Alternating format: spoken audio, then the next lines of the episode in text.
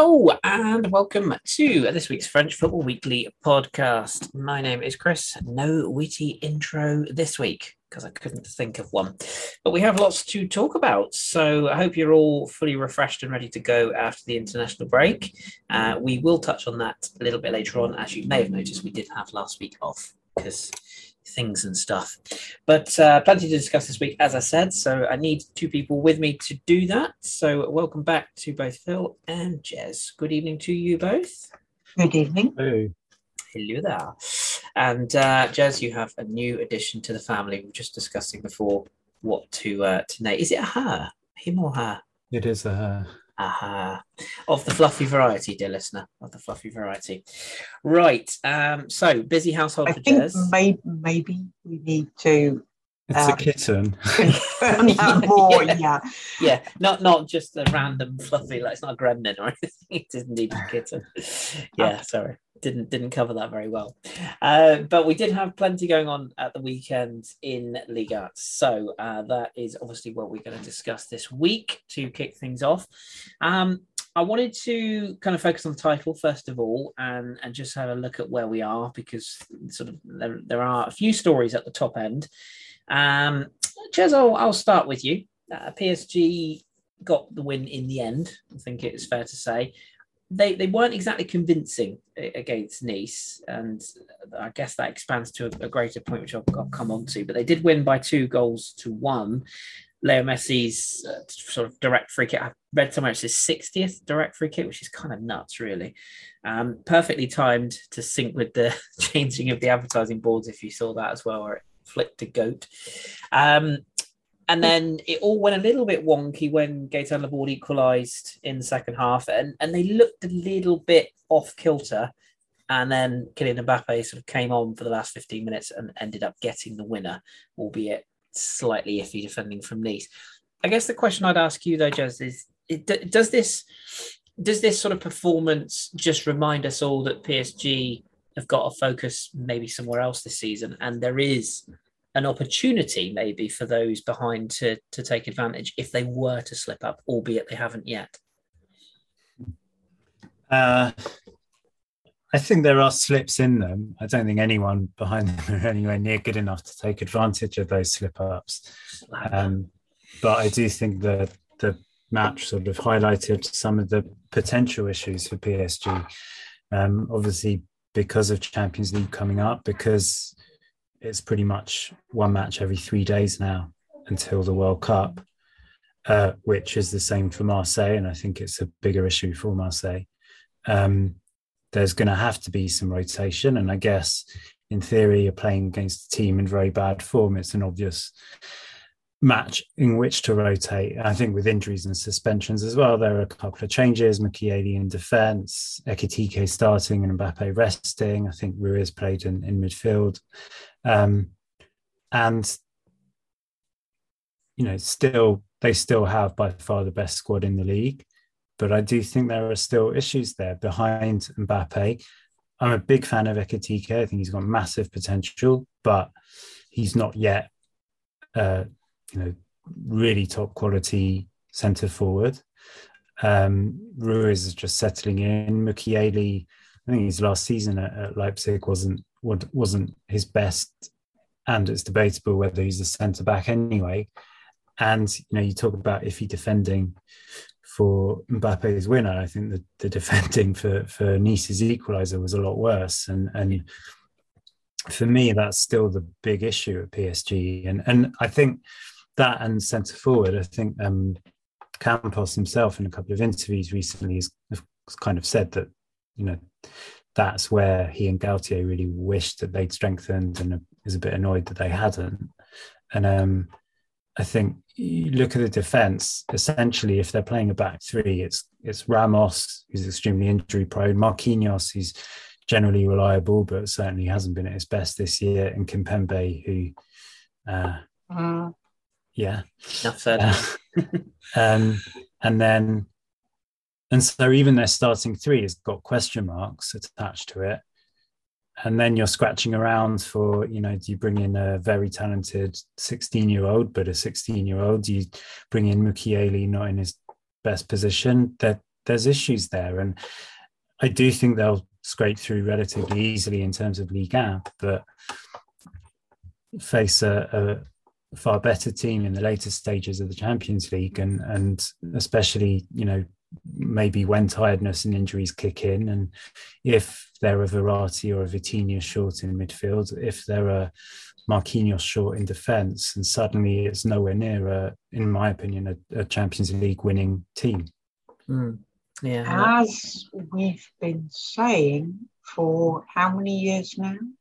Uh, yeah, it's it it feels like it's the same problem they've had throughout. Midfield, defensively problematic, defense not up to snuff. They're going to walk the league. That's the usual uh, way of looking at it. But when they get into the Champions League, they have problems.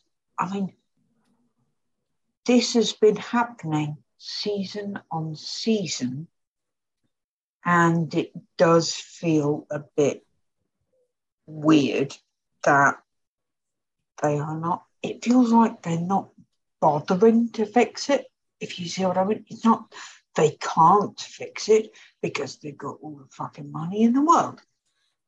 It feels like they're not bothering. And that's kind of awkward. I think they... they've sort of made a little bit of moves towards it this summer in the sense that they've shipped out a lot of the, um, mm. I suppose, undesirables, although a lot of them are on loan. So it's arguable, you know, probably have to wait until the dust has settled next summer to see how many of them are, are truly gone. Um, so maybe it's a sort of two-stage process, especially if they, you know, really are looking to stay within FFP and all that rubbish.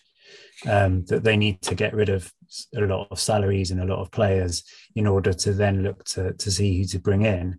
And then in terms of who they did bring in, I think Vitinha has been absolutely massive for yeah. them. And players like Ekitike, at least it's looking to have a bit of Frenchness and a, a bit of sort of homegrown, obviously not PSG, but homegrown youth there. So there's a couple of sort of relatively positive signs, but yeah, generally it still feels like they're a bit. And again, Campos said, I think, strongly alluded to the fact that they're still a bit hamstrung by spending 400 million on both Neymar and Mbappe in the same summer. Who'd have thought? yeah, who'd have thought that that might be the case? But yeah, they they did they did pick up the win. Uh, nevertheless, up next for them is, is, Benfica in the Champions League on Wednesday away from home. So maybe Mbappe being rested was an eye on that. Although I must admit, I did slightly chuckle um, when I saw Ekitike starting and not Mbappe when all the the post France comments came out from Mbappe about saying he'd like to see Ekitike get more minutes and play off of a player like that, and then he didn't even start, which did make me chuckle. I know it's not related, but still. Um, Phil, looking at the the teams that are sort of in behind them, I want to get sort of get your thoughts on on Marseille because we keep on saying every week that that they aren't. Jez has alluded to it there that there just is something not quite there in terms of them going the distance, being a genuine proper challenger. Less said about their Champions League, probably the better. But if what looks to be happening at the moment ahead of their game against Sporting this week, they may end up going out of that competition. They may revert to the Europa League again there there is an opportunity to, for them to, if nothing else, cement that podium position or second or third in, in Liga. But what is it that keeps them from from being? Is it just that inconsistency? Because they beat Angers 3 0 at the weekend. Uh, hmm. Jonathan Clauss was was at the oh. centre of that. And they they look to me that the whole squad on paper looks to be a squad that should be challenging. I just Yeah, they look good. They look good. But the problem is in the league, PSG. Mm. So it does feel a bit like they are really trying for the league, where you've got an almost unclimbable mountain, which means you then have problems in Europe and they may well drop down again. I mean, it's only two games in. in Champions League, but not looking great. But yeah, and I get the impression from the Marseille fans that I follow on Twitter, etc., they are pretty positive. They are pretty bullish about the situation. And I think that's good because they're only two points behind. If PSG fuck up something and Marseille can hold it together, then it is very close. So I mean, I don't think the game at the weekend was particularly helpful because Angers haven't been brilliant. But you're looking at Suarez is on a run of goal scoring. Gerson's looking good. Clauss is doing well. Those were the three um, who scored at the weekend. Uh, so you're looking at a situation where they've got goals coming from more places than previously. And they do seem to have this motivation and this rhythm. What we'll see uh, when they play in Europe in the next round and whether that kind of knocks the stuffing out of them or not will be interesting, but it does look promising. It's just that PSG have got so much more money, so much more talent, so many more stars that it is maybe hiding to nothing. But I think the Marseille fans would be like, go for them. Guy doesn't matter, go for them. And that might be what they're doing this year.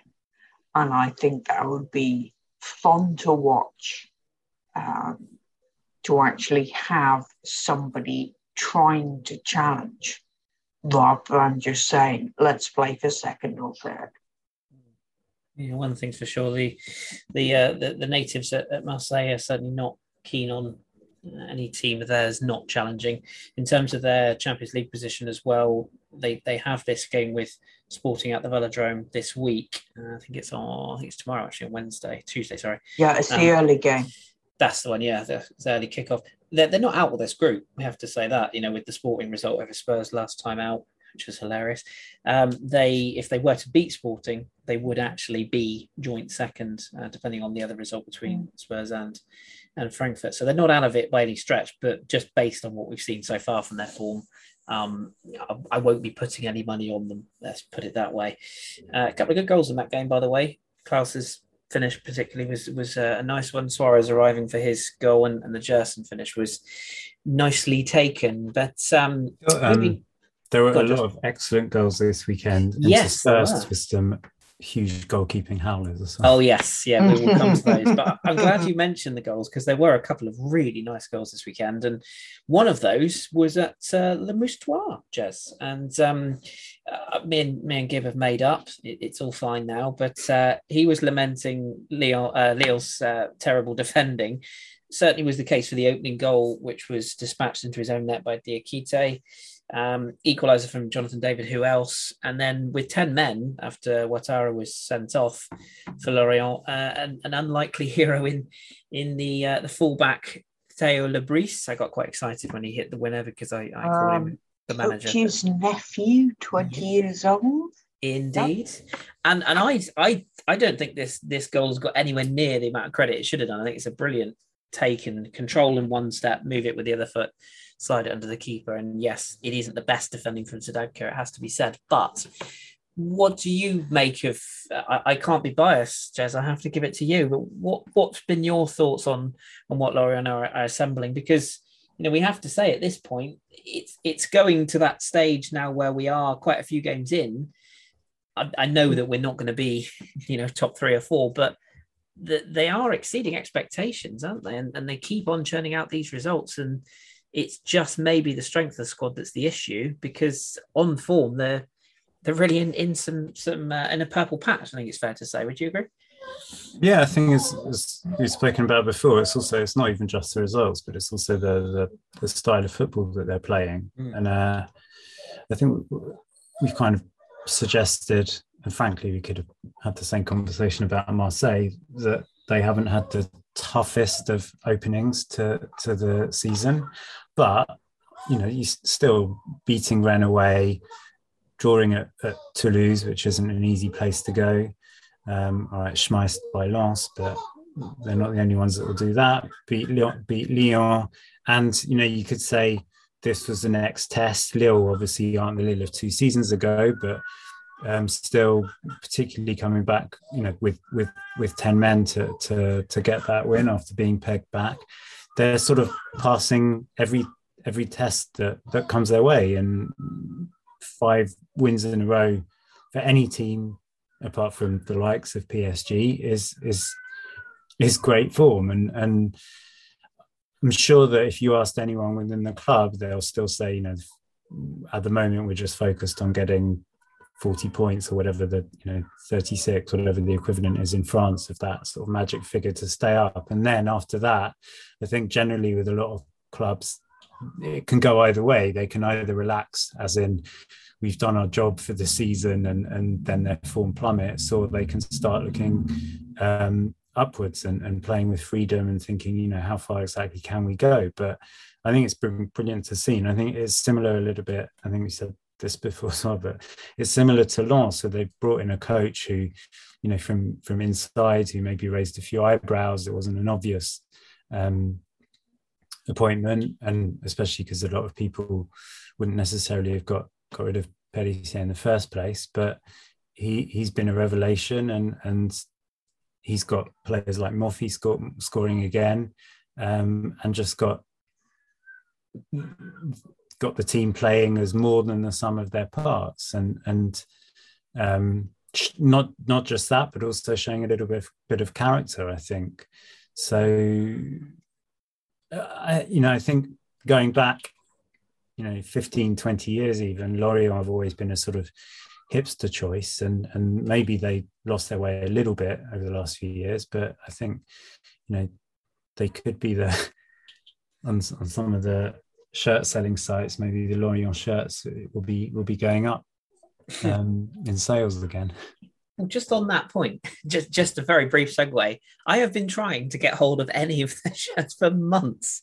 It's so hard, and the the, the club shop have just restocked the the third strip, which I'm probably going to have to go with now. Um, but you you cannot. I presume they have them in the club shop, but you go on any even like what the the world sort of shirts distributors, you know, those sites that we specialize in every shirt. And you say Lorient, and they're like, who are they? It, it, honestly, it's hmm. it's it's shameful. Um, but yet weirdly, you can buy a Toulouse shirt in the UK very easily. I, I don't understand. Maybe they're mass produced. Purple. Well, yeah, must be something to do with with the marketing. But um, yeah, Lyon, Nice, PSG, Marseille. secret Rhys Healey fans. yeah, must be, must be. Very bizarre, but I do know that it's going to cost me a bloody fortune to get it to the UK from Lorient. So that's one thing I do know. Um, what about Lens, Phil? From your perspective, just a brief one on this one. They they beat. Uh, we'll come on to Lyon in a second because that's my next my next subject. But they did beat Lyon by a goal to nil. Sitoka's penalty after a Thiago Mendes um, ball um, in the Sunday night game. They just keep chugging along, don't they? I don't, don't think we yeah, need to say too much. It's, it's kind of what you were saying about Lorient. We're not early season, we're a quarter of the way in now, and they are still doing that. They're still unbeaten, I think. Um, so, yeah, it's uh, impressive. And it's what we've seen in past seasons, the key thing will be, as Jer said, are they going to drop off either because they're safe or because they're tired? Um, but they are looking, they are continuing to look pretty good. So that's something that's um, kind of interesting that in the top six, we've not got all of the big teams because we've got Lorient, Lens, and Rennes, who might be moving into that category, um, up there. So, yeah, it's a interesting, interesting one. I mean, it.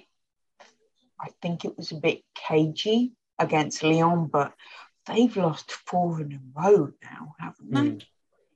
Yes, they is possibly what you were coming on to, and I'm sorry for messing that up. No, no, that's that's fine. Let's let's seamlessly transition. I'll I'll I'll start with you then. I mean, the the simple question I'm going to ask both of you is, is probably going to be about the coach and Peter Bosz is under severe pressure. Jean-Michel Aulas, who's, as we know, a, you know, a rather quiet, reserved character who doesn't like to speak out in public, um, but he was alluding to the fact that um, that he could have parted ways with his coach during the winter break. Uh, Twenty past six in the UK. I don't think it's happened today yet, but um, there is su- su- suggestions that he is going to go, and there's some discussion about Laurent Blanc. There's some discussion about Pochettino. Um, even Remy Garde's name's come back up again. Mm. What I mean, what would you do for? Would you would you dispatch with him at this point because it, it's not Oh. working, is it? On one thing is is Aulas still in charge? Haven't Hmm. Hasn't the change in ownership meant he's got more of a uh, of a mouthpiece role than he Hmm. previously had? So so they tell us is what I would say to that. He, but he might be mouthing off as much as normal, but without necessarily the influence to back it up. Mm. Fair, fair. So that's something I think we need to to bear in mind. Mm. Um, but as it goes, I mean, unless this new situation is going to bring in a bunch more money and a bunch more heft, then this is going to be what it is.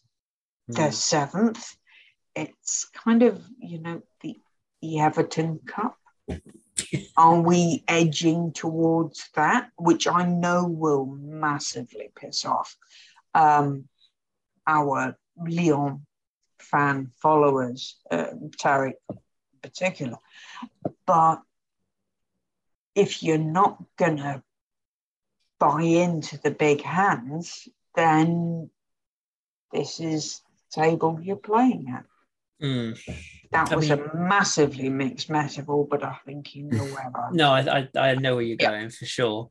Are you are you on the same lines, Jez? I mean, uh, for me, like I, I just I look at that side, and aside from the characters whom I won't mention, we all know who I'm talking about here in, in terms of the commentary box, uh, who seem to be obsessed with Houssem Aouar. Um, them aside, all of the commentary sort of in the media and and, and sort of in French publications um, it seems to be that this Lyon squad is not bad.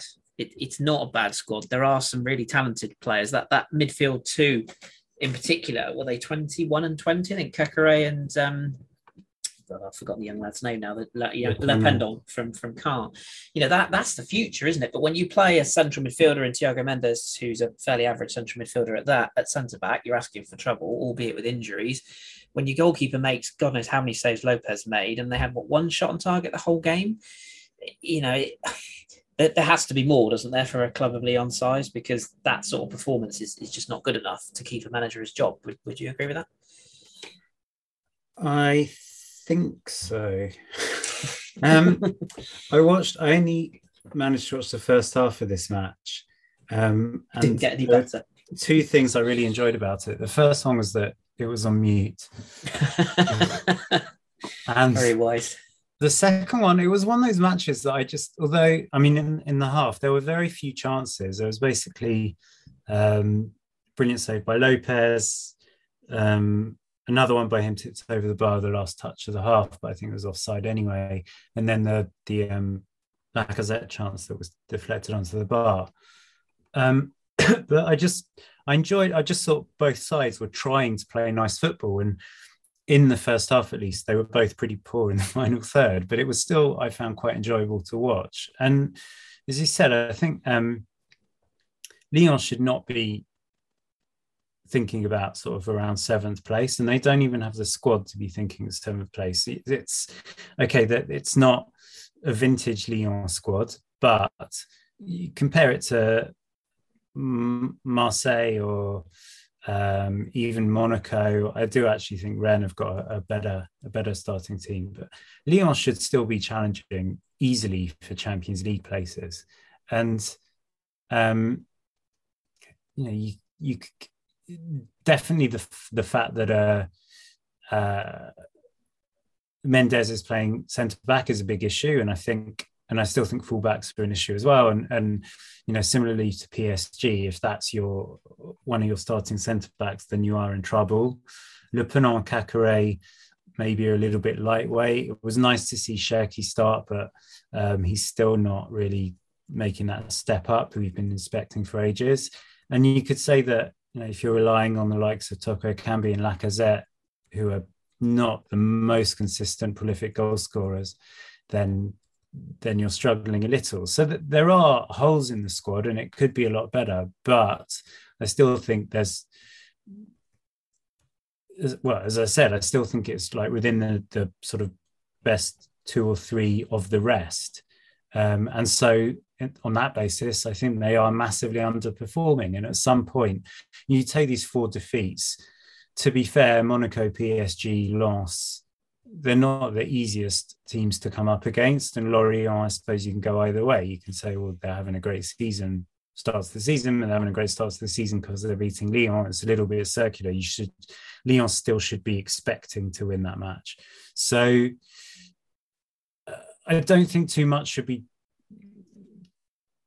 I don't think we should be judging too much just based on the last three matches, but just more generally this season, the end of last season, there's no sort of um, there's a complete failure to launch and they should be doing better. And and it felt like last season they were looking to to um, buy quality in. This season they're a little bit in between. They're, they're going back to bringing through some of their youth or bringing back some of their youth which i don't think is such a bad thing. Um, so there looks to be maybe a hint of some kind of direction to where they're going, but they don't look anywhere near the end product yet. And yeah, you have to.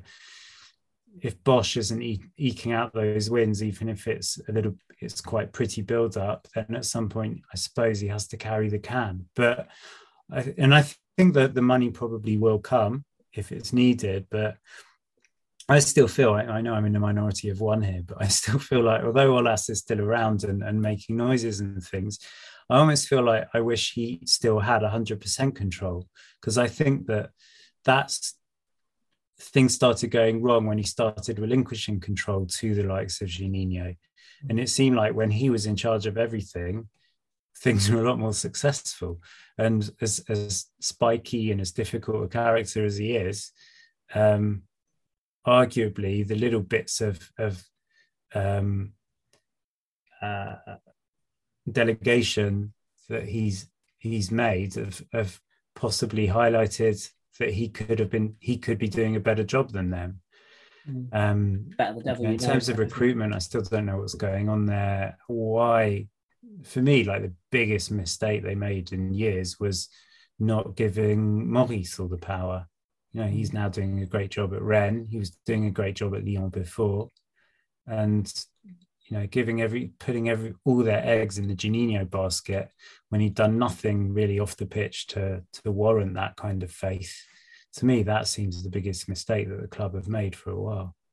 Interesting point. And just if you were sort of, let's just say, for example, for argument's sake, that that Bosz was to go, would you have a, a name in mind that you would be looking to to go after, or is is there a, a certain type of manager you would be looking for? Um, Put you on the spot there. I apologize. no, it's fine. I'm just trying to think. I mean, I think Pochettino. I think a lot depends what what what does he want. You know, he's been linked with Nice as well. Does he mm. want to still be in London? Does he want a huge money project? I don't think he knows what he wants anymore. Um, is he still holding out for a United or Real Madrid? Is that really realistic now? Um, if he's willing to go to Lyon, I think that could be a good fit. I think, as I said, you know, he'll there he'll have a nice balance of money to spend and a chance to nurture youth, which is something he's been good at. Um, Laurent Blanc, I, just, I feel like he's become the Alan Curbishley of Ligue 1, which I feel a bit sorry for him because I don't, he didn't really do anything wrong in France. I don't think he did wrong much wrong for France when he was the, front, the international coach.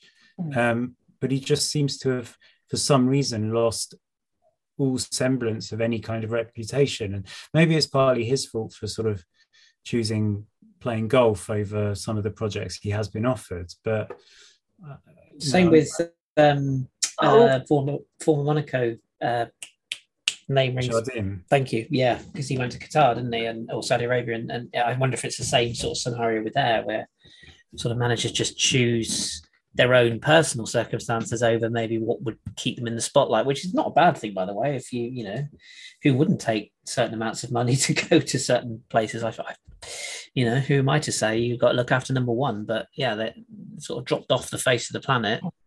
Yeah, it does seem but like I think the the Pochettino problem would be that we talked about Marseille fans having a certain expectation Mm. If Lyon felt that their next coach was there to get a leg up, mm. they would not be happy.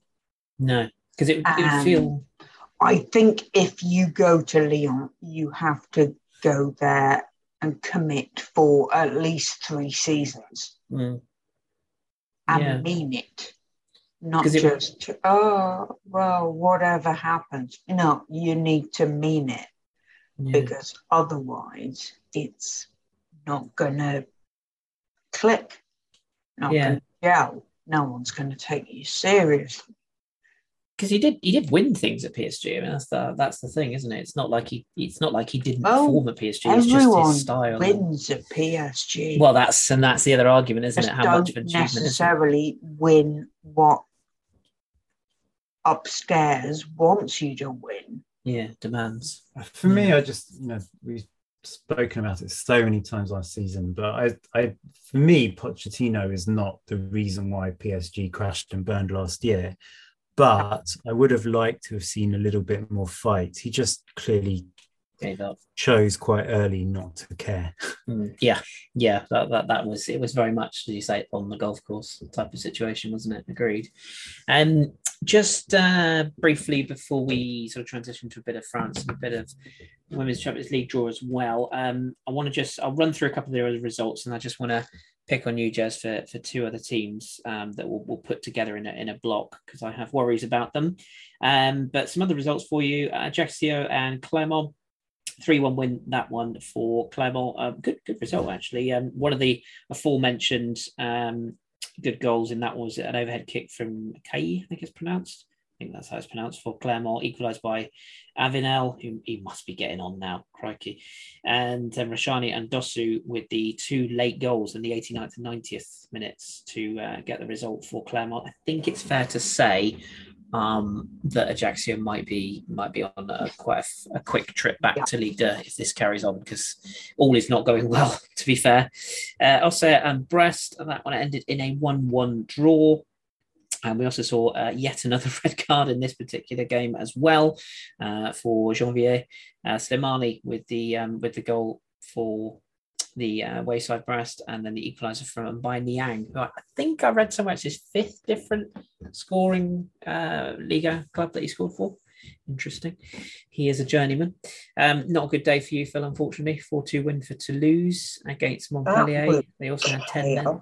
And uh, oh, that goal from Chaibi. The match stopped because of I don't know yes. if it was yeah. Montpellier fans that were causing trouble or Toulouse. Well, no, I uh, some of the reports say it was home fans that were chucking tear gas canisters around.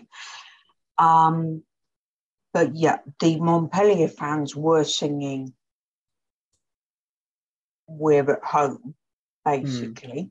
Mm. Uh, but I think the the stoppage was due to uh, Toulouse fans. Mm. Okay what I've seen, but they went down to 10 men when they were 4 1 up. Wahi got one back uh, to make it 4 2, but uh, not not a great uh, not a great representation of the game. I think Jean was booked, who came on as a sub, was booked within one minute, and that kind of expresses the um, vibe of the match not a good start, is it? And um, a couple of good goals in that game. Uh, Koza had put Montpellier ahead. Spierings equalised. Uh, Aboukhlal, uh, one of the, the goals of the game, that was a lovely finish. And Chaibi's uh, was about 25 yard curler into the far corner. That was the pick of them. Um, and uh, oh god, the, the, the manager I can never pronounce his name. Dejaguer, Dejaguer, Dejaguer. Degager, I always get the two round the wrong way. He scored anyway, and as you say, while he pulling one back, not enough. Toulouse continue to impress, though. I'm really impressed with what they're doing so far. Uh, and Reims served up a fairly entertaining draw as well, 2 2 in that particular game. Uh, I think it was probably a fair result overall, sort of what I saw. Um, E2 was on the score sheet and also saw red in that game, following Balogun once again scoring for Reims. And uh, Odobert with one back and Porozo with the late equaliser, which saw a share of the spoils in that particular game. Uh, which leaves us with the two other games that um Reims have already got six red cards this season. Is it six now? Jesus. Yep. Don't want to pick don't want to pick them out. They the bar, make? Montpellier look like angels. the the two games I've left out there, Jez, are Strasbourg one, Rennes three. Uh, again, a couple of really good goals in, in this one. Team goal from Martin Terrier in particular was a highlight. Although I thought Kalimuendo's turn and, and strike was really, really technically brilliant. Um, and then also Monaco 4 uh, 1 against Nantes, uh, hat trick from Wissam Ben Yedder, who's trying to make a, a fight for his place in the France squad in the summer, although I feel it might be a little too little too late. But good, uh, a good classic own goal in that one as well from Caio Henrique, which proved to be nothing in the end, but it was a classic back post score an own goal like that. Don't bleach your hair. Ex- yeah, exactly. And if you do, like, just own it. I mean, I'd have wheeled away with my shirt off. I'd have been well over that because it was a fantastic finish. Um, but the, the biggest story, and fair play to both Monaco and Rennes picking up the wins. But the biggest stories, I think, in this this game are are Nantes and indeed Strasbourg. Grouping them together, should should both be concerned? I think the gen the general feeling is there's worse. There's three slash four worse teams in the league than than these two, but for, for two who overperformed last year, it's a worrying sort of situation, isn't it, for both because they are hopelessly out of form. They are, um, but as you said, firstly, they're not the only ones, Hmm. and secondly, I think there's there, there should be sort of enough quality there for them both to come through. But there, there are issues there. I mean, Strasbourg. First of all, also look at you look at their results. Neither of them are being smashed that often, um, and you know, for example, Strasbourg this weekend you you go down to 10 men very early and i think it a bit of a harsh red um, against you know rennes are probably the worst team to go down to 10 men against the, their attacking quality and combinations is a little bit scary um, so not that not saying that i felt sorry for them but um, you know that that kind of went against them this weekend um, and it feels like both both teams are not that far away from getting a couple of decent results together. You know, not last week drew. Okay, it was at home, but you know, holding holding Lens and, and managing to to keep a clean sheet against Lens isn't to be sniffed at either. Um, it just feels, you know, in the case of Nantes, that on one side they're very reliant on Lafont, on the other side they're very much missing Kolo Muani, and I think also they're not the only club. You could put Angers in there as well, but I feel like they're suffering a little bit on the pitch from lots of tensions off the pitch, and you know, still Kombouaré and Kita are, are kind of sniping at each other in public, that kind of thing. Um, in terms of Strasbourg, I keep hearing about low. You know, I'm obviously not going to be very charitable towards them, but loads of injuries and loads of suspensions and yeah they haven't really kind of put out a consistent team from one week to the next and it's it's difficult to to do much like that. But you look at the players that they're fielding week in week out they're still not it's not a bad whichever 11 they put out is still there's still some quality all the way through. Okay so Ajorque's injured and Gameiro starts on the bench but then you're starting with Diallo and you know, Thomasson's not playing, but you still got um, Prcic, for example, not exactly the same position, but you know what I mean. You know, there, there's a a handful of not amazing but quality enough centre backs to choose from. So again, at some point, you've got to start wondering if the if the issue is elsewhere. And and is is Stéphan the latest in the sort of Mourinho style coaches? You know, Tuchel as well, Favre as well, who only have a sort of limited shelf life at any club that they go to and, and they they do manage to get some quality football out of them for a season or 18 months and then for whatever reason it, it all begins to go a little bit sour. So you know i wouldn't if i was a fan of either club i wouldn't feel comfortable with i would still expect that we'd be fine but i wouldn't feel comfortable without where either club is because i think there are issues there that are sort of spilling onto the pitch. I, think Strasbourg haven't won this year in the league, and they don't have Europe to deal with. So you kind of think maybe their fans are more, eh, what's happening? Mm. It's, Whereas Nantes are trying to fight on two fronts at the moment. Yeah. And being beaten by Qarabag 3 0 is not brilliant, but that's the kind of situation they've got to manage. Yeah. Uh, they beat Olympiacos at home. So I think their next European match. I think they play Thursday at Freiburg. Um, yeah, tough game that, by the way. Yeah, uh, but they're going to have that opportunity as well to kind of raise the spirits instead of just what's going on. Whereas with Strasbourg, it just looks like it's not working out at all. Yeah, yeah. I, I look around at that but that lower end and, and I look at Angers, Brest, uh, and Reims, and I sort of think, are, any of those worse? And then you go up the table and, and then you realise Clermont currently ninth, Troyes currently eleventh, Toulouse, you've been pretty impressive, but are currently twelfth, Auxerre fourteenth. You wonder how many of those might slip down as the season goes on, but Mm. as is always the case. And you know, I hate I hate to bring the Premier League into this, but I will just for this particular point. Um, you can only say, well, no worries, Jonathan.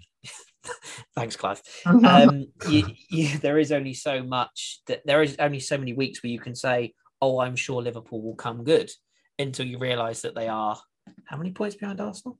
Um, but you catch my point. You know, there, there is only so far that, that, a club with a big standing and a big and of history... course, their match this weekend was all about Liverpool. They of course, play another team. Yeah, exactly. Yeah, well, we know that, Jess. That, that's how it works, you see. Um, and should have lost that game, by the way. But yeah, I mean, you, you know, you, you can only go so far particularly in Nantes' case, to sort of say, well, you know, we've got Europe distraction, etc. You've got to start winning at some point. point, and and Strasbourg, you know, squad wise, there's enough down there that you'd think would have them to pull through, but there is only so much time you you can give it. So we shall see. Uh, we'll come back with the fixtures of the weekend to finish off, but before we do, let's uh, transition into a couple of other subjects. Uh, Phil, we have the draw for the Women's Champions League today. A couple of interesting ties. Speaking of Arsenal, by the way. Yes. So, and I think that while the groups the French teams are in, which are also the groups the English teams are in, um, are very interesting. So in A, we've got Chelsea, PSG, Real Madrid, and Villarreal.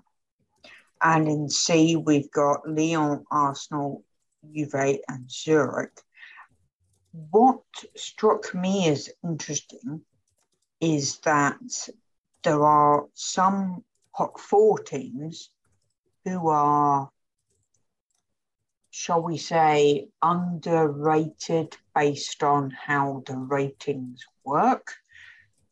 But neither of them are in those groups.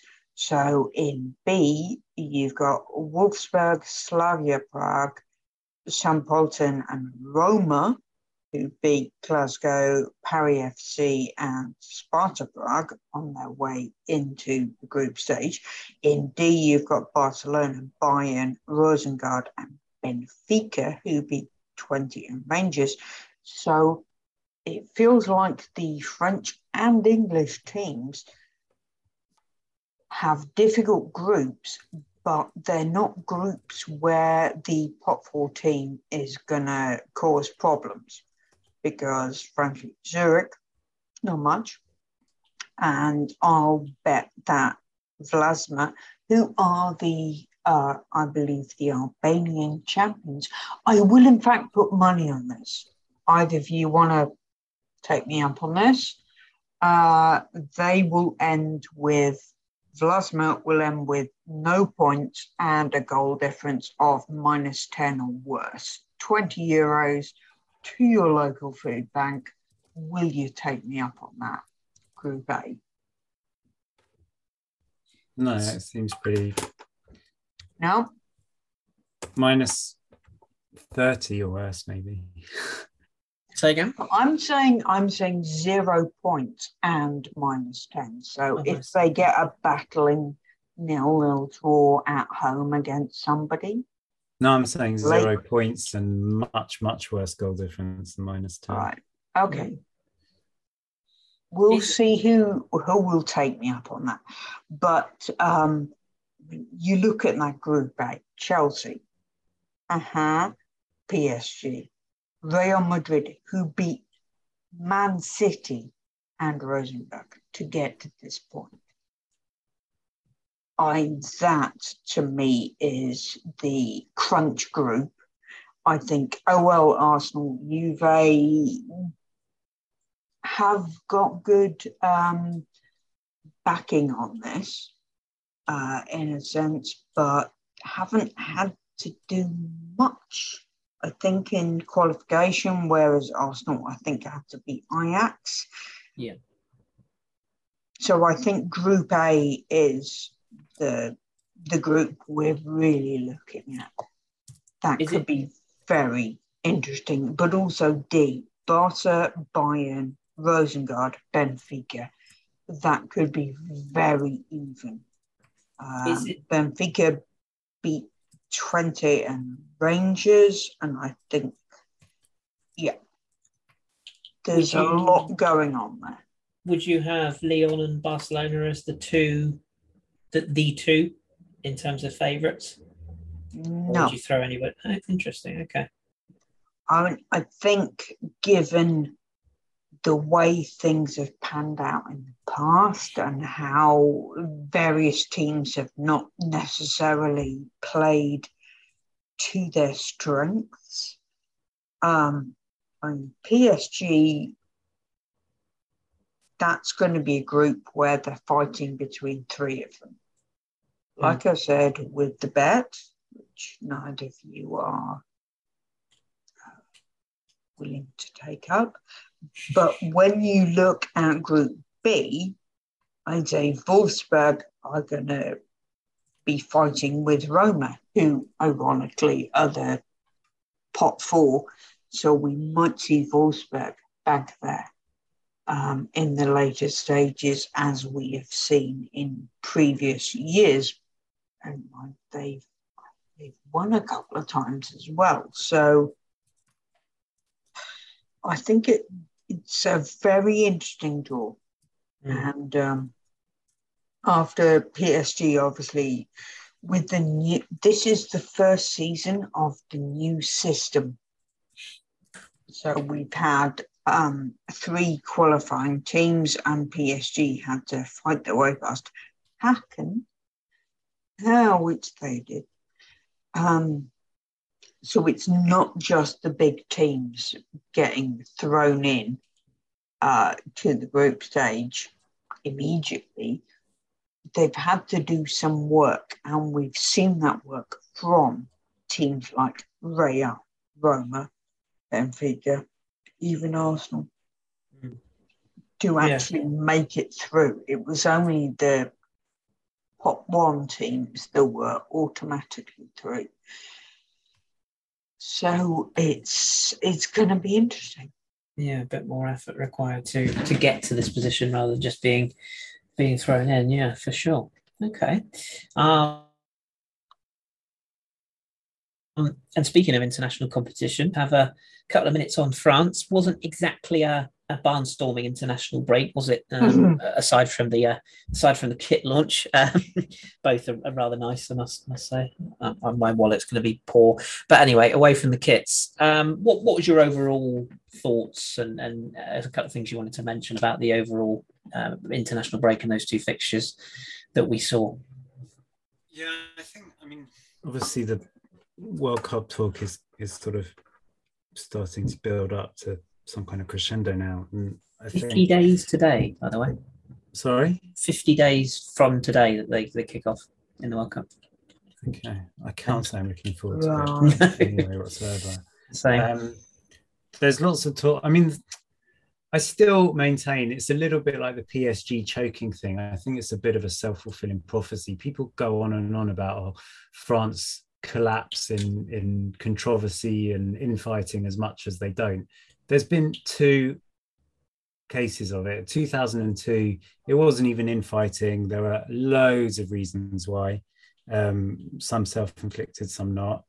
2010 the less said about that the better. But i think sort of one and a half crash and burns uh, from that i think it's a little bit harsh to sort of um, paint paint france as a sort of netherlands if you like. But I all is clearly not well, and I I don't think you can read too much into these two matches. I mean, they beat Austria well, lost quite comfortably, I think, to Denmark, but at the same time, that you know Denmark they fielded a very very green centre back partnership, for example.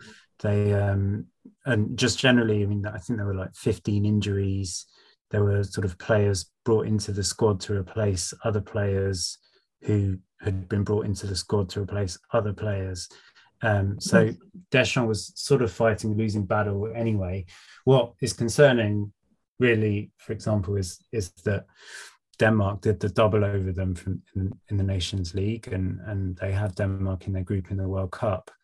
Um, but what I think the the real worry, I guess, is, I mean, firstly on the pitch, there's the usual issue for me in that people confuse having a, a very very deep squad with having a truly world um, world class squad. I think France have got a very very good squad with a couple of outstanding players, and you know they've got a bank of I don't know say a dozen very good centre backs. But actually, honestly, in the cold light of day, how many of those centre backs walk into a world eleven? I think a lot of journalists lazily um, just say France are favourites because they look relatively strong or they've got backup in every position. But actually, there's not that many players really at the top of their form. Um, and then obviously with and apart from Giroud, um, but there's obviously oh. issues there. Um, I think that with France, a lot of the issues are, kind of off the pitch, and there's so many distractions. There's the obviously with Pogba, there's partly the injury, but everything else that's going on with him, which I think probably is going to affect other people because he's an important part of the squad, even even when not playing. I think he's just an important part of the France setup. There's the um, sort of controversy surrounding the French Football Federation and, and going all the way top to, to the top and Noël Le and the sort of um, you know did he or didn't he send sexist texts are there other, is there other sort of discrimination going on within the organization and i think although you could say well that how that doesn't really affect players on the pitch i think there's two things. I think first of all, for, for me, or certainly with France, it seems like when things are nice and peaceful within the federation and everyone's pulling in the same direction and they're making sure that they're booking the right kind of hotels for the players and keeping the players happy and coming up with the right policy for when and when you know wags can come and visit the players or not, that kind of thing, then it all is well on the pitch. And when the other things are, when people are distracted by all that other kind of admin stuff, it affects players on the pitch. So that's why I'm a little bit worried there. Then there's the whole Mbappe sponsorship um, issue, which I'm just, I'm really, I'm a little bit torn about that and and about Mbappe in general. I just, I feel Same. like it's indisputable that he's a brilliant player, but I think he's beginning to take the piss a little bit. Um, you know, his pointed remarks about, I feel like he was very, almost single-handedly responsible, even more so than Benzema, I think, for Giroud being treated so badly in the Euros. Yet, because it suited him to make a point that he wanted to make about where he's played for PSG, suddenly he's all matey matey with Giroud and, and saying how great it is to play with Giroud um, after the Austria match. I, I, feel like he's using other people for his own ends. Um, and in terms of the sponsorship thing, I said before, I feel like Mbappe genuinely could be the first of a whole new generation of footballer. And we've sort of seen it with the jokey stuff about him being the first ever player chief exec at PSG. You know, he people were joking that with his stand about sponsorship and and player rights and things like that, he's the first player chief exec um, commercial director. Um, he's not wrong to say that maybe players should be consulted more and should be allowed to have a say whether they um, sponsor things like KFC. But on the other hand, he's being paid mega millions by a sports washing project and a, a country right. with very questionable human rights. I just feel he's playing a very dangerous game, you, you know, trying to have his cake and eat it. And at some point, I think people will tire of it. And it's all very well when you're doing the business on the pitch, but say he misses another crucial penalty or um, you know, misses a sitter that knocks France out, something like that. I think the tide and the popularity can turn very quickly. And I worry that even just with this player rights thing, you know, alluding to the fact that some players are kind of worth more than others. Great, everyone's pulling in the same direction as you at the moment. But if that's going to start creating sort of different tiers of influence and and payment for, um, you know, when the national team, when the international breaks happen, and you know, Mbappe is being invited to certain um, photo shoots while other players aren't, or other players have to turn up and he doesn't, and then maybe being paid different amounts for it, that's going to cause big trouble within a playing squad. So, so although you could say obviously a lot of France's fortunes will turn on Mbappe because he's their best player and their most influential player. I almost feel like the influence he's having off the pitch could be just as crucial in, in terms of sort of squad harmony, who plays where, when. Um, and just as a general thing, I know everyone will say it's just that, you know, the axe that I've always had to grind. Again, Benzema has done nothing wrong since he's come back to the France squad. He's played well, he's kept his head down, he's behaved well. And it was only Austria, but it was noticeable when Benzema wasn't there and so Mbappe could play off Giroud, and Griezmann was allowed to play just behind, mm. and they all knew their roles, and no one was stepping on each other's feet because Benzema wasn't tracking back onto where Griezmann should be playing, and Mbappe wasn't drifting left where Benzema has already drifted left, and that kind of thing. It was amazing how good and fluent and comfortable and familiar everything felt, mm. and. I know he's going to be the Ballon d'Or but frankly, if Benzema got injured before the World Cup, I'm not sure it would be such a bad thing for France. Yeah, I watched over the international break. I watch uh, l'équipe's uh, équipe de. If you have, if you speak French, you have to pretty good French. They talk at 100 miles an hour, but it's a brilliant program. And I was watching that, and one of the questions they dealt with was Does Deschamps have to take Giroud to the World Cup. And the two Pierres, Pierre Mathurin and Pierre Bouby, uh, ex player, were like, yes. And Bouby made the very good point that you got 26 players you can take. It's not just on the pitch he's important, where, as Jez says, he gives a different aspect to the setup of the team, but it's also off the pitch that he makes a difference. And uh, we've seen the hysterically cringe videos of him reading the Bible sitting in his room. Um, but he does seem to be a good guy to get things together. Mm. And particularly if we're going to have a French team with some new, younger players, that's going to be helpful. Mm. So I think I agree with Jez that Benz has done nothing wrong, but the way things are organized when you've got Giroud up front is different than when you've got Benz up front. Mm.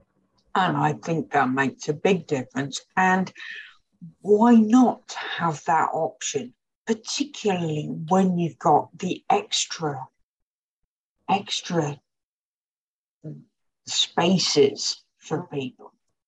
Um, I, because I don't see Giroud sulking if he doesn't start. He's going to come on and he's going to do his thing, whatever. So I would hope to see him in the squad.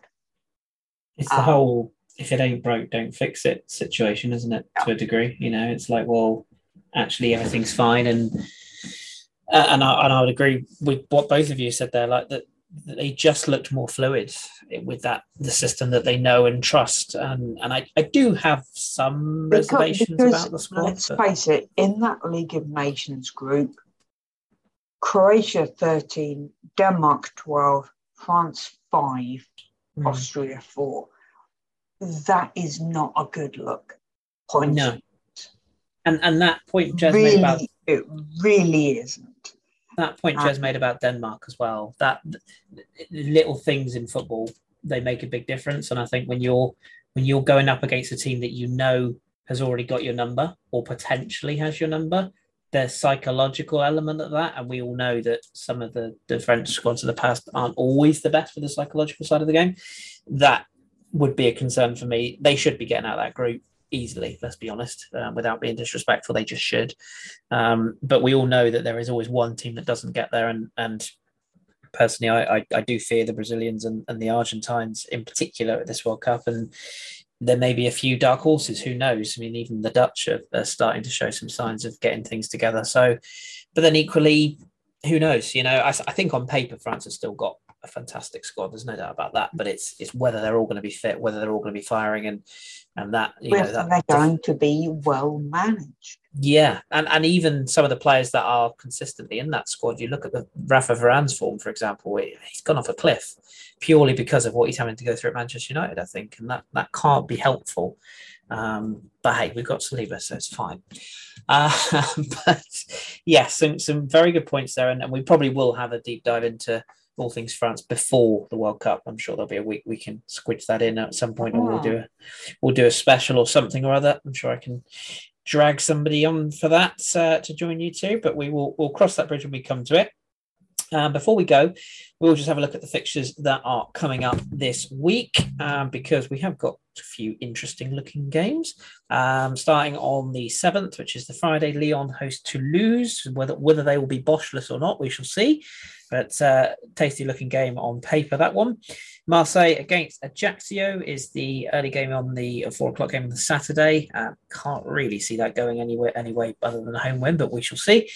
Uh, similarly, maybe with the away win tag on this one, Reims against PSG is the evening game, Saturday night, 8 p.m. UK. Then on Sunday, the early game is Montpellier against Monaco, which I mean that literally could be any score. Who who knows? Yeah, Yeah. bet on a red card at some point. Red card and goals. uh, My maybe, uh, blood pressure, Jesus Christ. yeah, it could be an interesting one. Um, and then we got the 2 p.m. selection of games, uh, which are Angers hosting Strasbourg. a bit of a six pointer, that one already. Clermont against Auxerre. Also, nil nil. That will be my bet. I don't know, the, the way those two defend, I'm not so sure, but I take your point. Yeah, Um, the way they strike. Yeah, that, that is also Wow. true. Not not a Mm. huge amount of uh, goal scoring potential in either there. Clermont against Auxerre, that one could be fun if you if you've just fancied two neutral sides. Uh, nice against Troyes, quite a big fixture that for Nice all of a sudden. Troyes going well this season as well, so that'll be a good one. Uh, Breton derby between Brest and Lorient. Uh, naturally, Lorient will, win that one 7 0, so nothing to see here. Well, Brest are not good. Mm, which concerns me, by the way, because that's the Well, sort of derby games and all One that. but- that, at some point, they have to win a game. Uh, but no, I think this is definitely uh, Lorient continuing their good form. Let's hope so. Let's I hope just so. jinxed that. Yeah, thanks for that. Bet on Brest. Say no more. Uh, against Nantes is the 4:05 p.m. kickoff. Uh, again, on paper, big game for both sides, particularly for Nantes, who need to get their form back up and running. And then we've got a Derby du Nord on uh, Sunday night. Lille host Lens. Uh, that one's always a good watch. Uh, always a tasty atmosphere and some usually some You say challenges. tasty, I say riot police. it, could, all go off. Uh, but yeah, it's always uh, always a, a tightly fought game that one in particular. So that will be worth watching. Um, any of those grip you, Jez? Any of those you're particularly keen on? I think Jez is Oh, Jez might have to have had to dip. I just saw his message. go off to play with the kitten. No worries. Um, and look after the family as well. Um, but yeah, and, and I guess for yourself, is it that derby? Is that that the one that stands out Yeah, for the I uh, the think I think so. That's because even if the football isn't going to be the most beautiful, Hmm. uh, that will will be the most um, interesting game of the weekend. But we've got the uh, Europe games this midweek, which I think are going to have a couple of a couple of interesting uh, selections in there. I'm scrolling down. I'm scrolling down. I like the look of Benfica Oh. PSG. I think that might be uh, that might actually be a bit of a test for PSG. That one, I think. I Uh, must say, also really have to get themselves back together. they have to win for me. They, that's a, that's a, at the Velodrome early kickoff. They, they have to win. Uh, Sporting Club de Portugal. Yields. So we'll we'll see how that all pans out. But it's going to be an interesting week, including the European games and the Ligue 1 games at over the weekend. So next week, I think it's going to be interesting. Yeah, be an interesting week for all things top flight in France. Uh, we will, uh, and, and in Europe uh, indeed as well, we will keep you or get you across those results on next week's show, which is where we will find you this time next week. Um, but thank you as always for tuning in. Um, I do say this every week, but genuinely, if you do have any questions or points or whatever it might be, um, Or indeed if you're a, take up my bet if you want to take up Phil's bet, or indeed if you happen to because run the guys are chicken. yeah, I'm not getting involved in things I don't understand, so I'm staying well out. Um, but if you happen to uh, be a, a, a Lorient shirt seller, or indeed know of someone where uh, they are easily obtainable, please do let me know, and please do not do not tweet me and say eBay because I'm, I'm not buying anything off eBay ever again. Um, but yes, uh, all jokes aside, we will be back for next week's show. We'll have that derby to look back on, and of course the midweek action, as we said from Europe. Uh, but thank you to Jez, who's had to nip off early to deal with family matters, and of course to you, Phil. Thank you very much for your time. Thank you. As I say, we'll be back next week. Uh, whatever you're doing this weekend, make sure you are safe and well. And above all else, of course, enjoy your French football. We'll speak to you.